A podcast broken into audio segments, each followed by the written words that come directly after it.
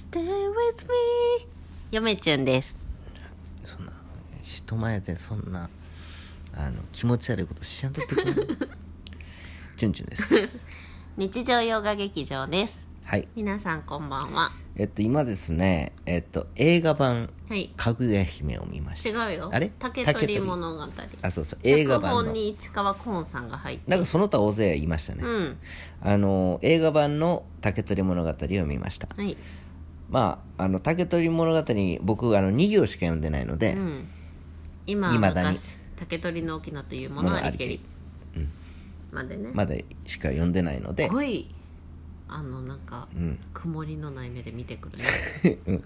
すごいなので自信満々に言うな。まずはちょっと映画まあ大体これぶっ飛んでる映画なんですけども、うん。SF で、でまあそれを分かった上で、うん。まあ、一回ちょっと見てみようと。三船を見ようとうん。いう感じで見ました、うん。まあ、不思議な映画でしたね。不思議やったね、ん。不思議やったんやけどあのジブリのさ、うん。あのかぐや姫の物語ありますし、うん。あとはまあ普通に竹取物語も読んだことあるし、うん。確かね絵本のかぐや姫も、まあ、子供の頃読んだことあるし、大昔に実は大昔になんか映画かなんかや映像化されてるんですけどね。調べてはないですけど大昔にでなんかまあこの今回のでも今回のはまあ竹カラーの取物語、まあこれ SF 風の。何十年前？40年ぐらい前ですかね。だって3その40かぐや姫の役を、うん。あの沢口靖子さんがねうん。演じてらっしゃるんだけれどももものすごく若いもんね、うん。で？で、うん。まあ感想を言っていこうかなという回でございます。今日は映画版の「えー竹取物語」の感想を2人で話すと、前回ドグラマグラの映画版見て、そうですね。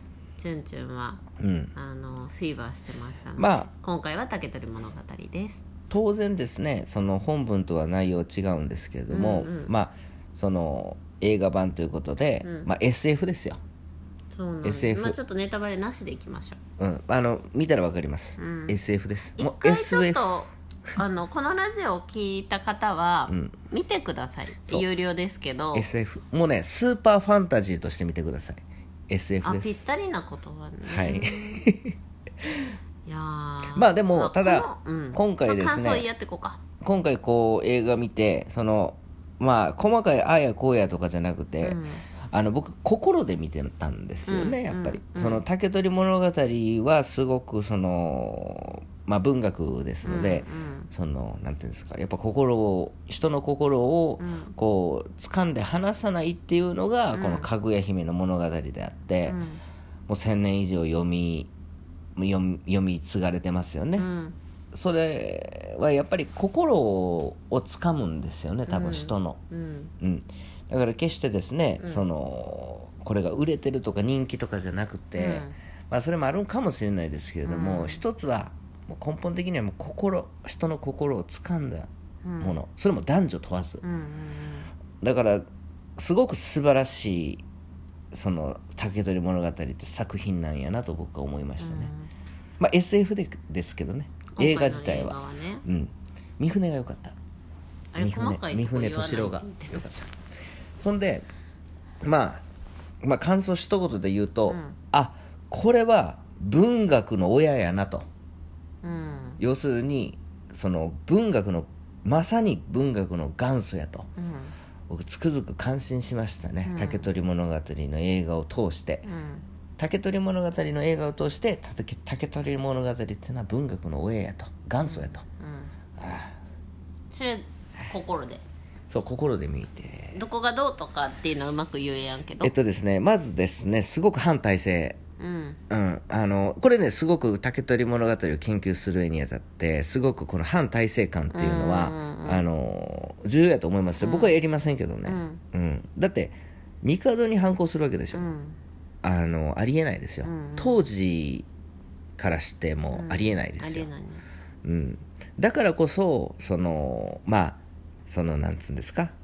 実は、えーそれこそ聖書納言聖小納言。うんえーえーっと枕草子枕草子には、マカロニソースって言わんの？か なマカロニグラタンじゃなくて枕草子、えーの中にはですね竹取物語っていうのが確か出てないんですよ、うん。いるあの落ちこぼもうつほ物語と名前は出てるんですけど、うん。確かかぐや姫のあの話は出てきてないんですよね珍しく、うん。枕草子には、はい。うん、なぜかというと、まあ、一説によるとですねまあ要するにその雅のものではないんですよねなんか、うん。うんこう竹取物語って、うんうん。その反体制的な、うんね。あー作品なんですよね、うんうん。だからまあある一部の人間にはやっぱりこう受け入れられてないんじゃないかっていう見方はありますけどうんねほんまかどうかは分かりません。ストーリーの中で、うん。都に仕える人こう位の高い人たちを、うん。なんか棒にうん。ななんか振るみたいな、うん。なんか尊敬してうん。扱うみたいな。うんシーンもありますし、うん。うんうん、まあ、これはすごくその「竹取物語」って作品はなんていうんですかね。もう男女問わずそのあるあるみたいな感じなんじゃないですかやっぱり。やっぱりねあなたはね、うん。あの言いたいことはすごくわかるんですよ。うん。だけどやっぱりこう語彙がね、うん。まあ、国史を研究してる方ですからね、うん。うんあるあるっていうもうちょっと文学的にね あの言ってほしいなと思いますけど。はい。ゆめちゃんはね、えうん。え、でゆめちゃんなんか分かったことそんながあるんです。ゆめちゃん分かったことあるんですよ。何が分かったんですか？まあ半分チュンチュンに言われちゃったんですけどね。え？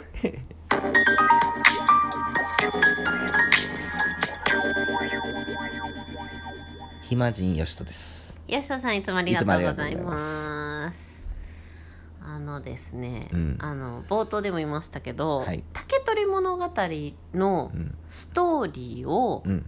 知っていてもうん。泣けるしうん。面白いし、うん。なんならうん。別の竹取も見てみたいって思っちゃう不思議。うん。